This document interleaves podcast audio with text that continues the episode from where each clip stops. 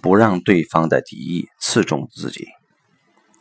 每个人都有自己的一套三部曲，譬如有人的三部曲是：我很优秀，你不能指责我，否则我会离开你；有人的三部曲是：我很性感，你要为我激动，否则你就不是真男人；有人的三部曲是：我很强大，你得服从我，否则你会很惨，等等。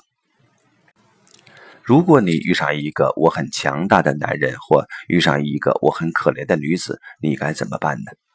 到底是应该尊重自己的难受而拒绝他们，还是为了维持这个关系或保护自己的安全而顺应他们呢？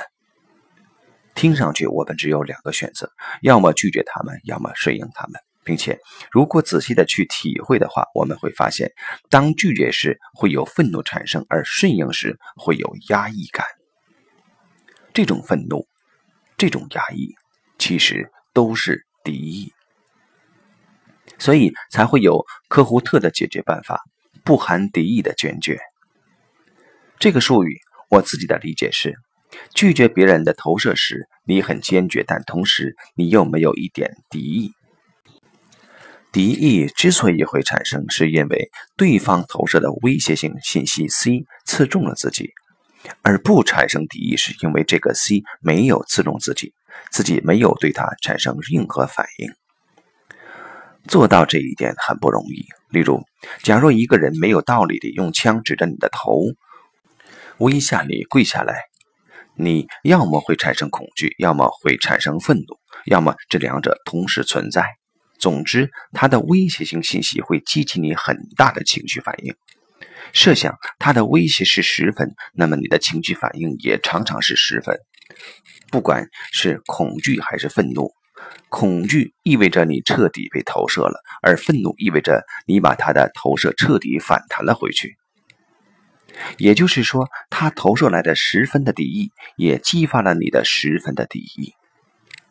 但有没有可能你没有敌意产生呢？被人用枪指着头。这种挑战太激烈了一些，换一些简单的情景。设想你遇到一条哈巴狗，它在向你狂吠，狂吠自然是一种敌意。那么，你可以不对这种敌意产生敌意吗？很多人难以做到。我经常见到有人对向自己叫的小狗产生强烈的愤怒，但也有很多人可以做到，他们会对狂吠的小狗微微一笑。他们知道。这条小狗根本威胁不到自己，是他自己在瞎紧张而已。那么，情境更进一步恶化呢？现在是一条猛犬在对你发出低沉的吼声，你会如何？我有一个好朋友，他尤其喜欢大型犬。每当见到大型犬时，他会喜不自胜地走上前，抚摸它们，抱它们，和它们说话。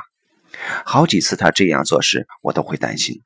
但结果每次都证明，那些看起来不好惹的家伙都和他处得很好。但是他们只是对他这么友善。如果我接近他们，他们还是会很警惕，甚至发出威胁性的声音。他能做到这一点，是因为他心中对他们没有一点敌意。如果他的善意驯服了他们，而我做不到这一点，是因为我心中对他们有敌意，所以也唤起了他们的敌意。或者也可以反过来说，只要他们有一点敌意，我心中也会有敌意，而这会接着唤起他们更大的敌意。